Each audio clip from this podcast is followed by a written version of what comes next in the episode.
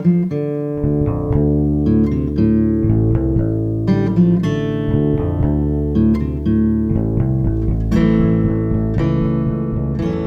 Mendocino County Public Broadcasting, this is the KZYX News for Tuesday, February 6th.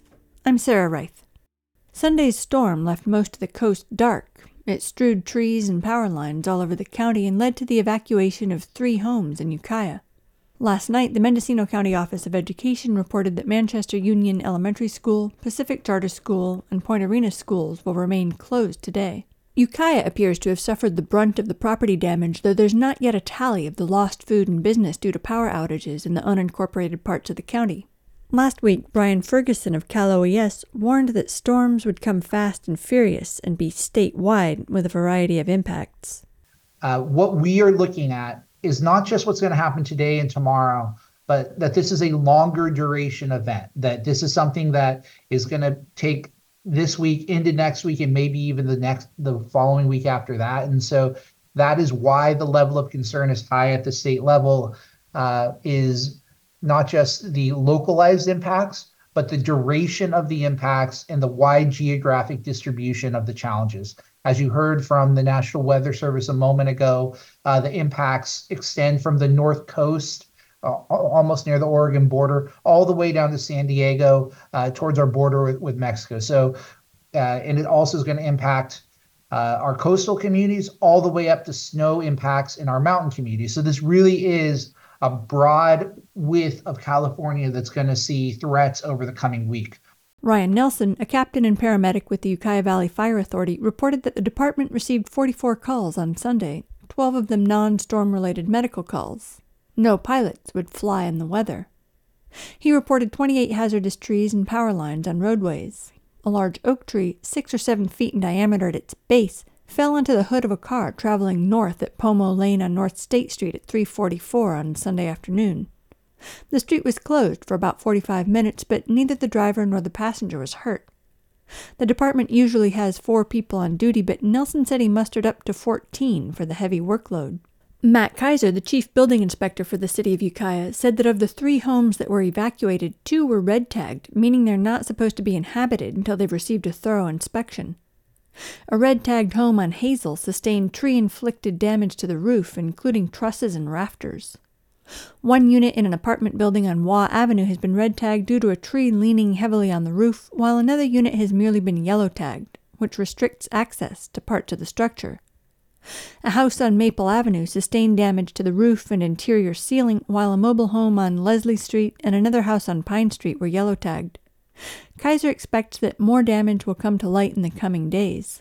Volunteer fire departments were busy in the unincorporated parts of the county too, mostly with downed power and communication lines and trees in the roads. At 11 a.m. on Monday, Albion Little River Fire Chief Michael Reese was finally heading home after his first call at 9 a.m. the previous day. He reported no injuries, no medical aids, and no traffic collisions, but said a fallen tree early Monday morning shifted the foundation of a small cabin. Reese's biggest complaint was with AT&T, which he said never sent help when emergency responders tried to get the company to send personnel to cut trees off their lines. He explained that the lines have a lot of tension on them, so when fallen trees are removed, the released pressure can cause heavy wood debris to fly, causing serious injury or death.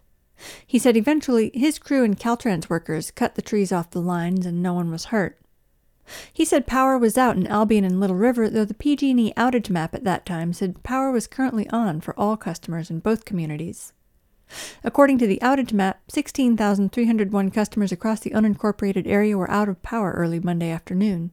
John Pisayas, assistant chief of the Mendocino Fire Department, reported that the first call came in at 9 a.m. Sunday, and by late Monday morning, the department had gotten reports about 21 trees down, many affecting power and communications lines. He said there hadn't been any property damage in the fire district, which has about 2,000 people. He also said Monday afternoon that the power had been out in his district since 8 o'clock Sunday night, except for a brief interlude of about 20 minutes, though the PG&E outage map said power was on in the town. In Anderson Valley, Battalion Chief Angela DeWitt said her department had gotten a couple dozen calls, including one in the wee hours about a eucalyptus tree down on a tasting room in Boonville. Her crew spent the night clearing trees out of the roadways and conducting traffic control.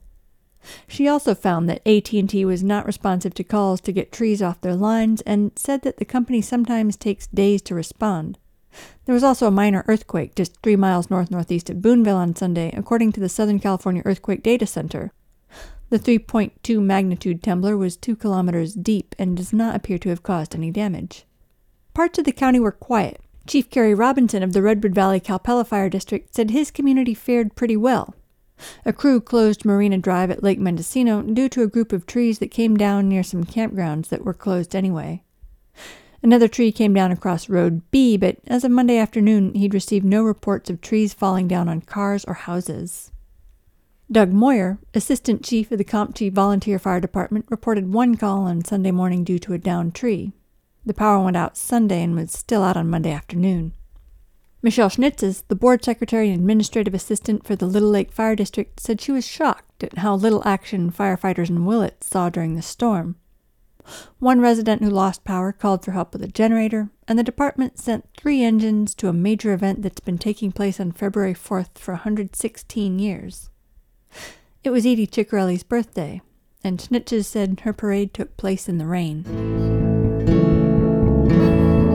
For KZYX News, I'm Sarah Reith. For all our local news, with photos and more, visit kzyx.org. You can also subscribe to the KZYX News podcast, wherever you get your podcasts.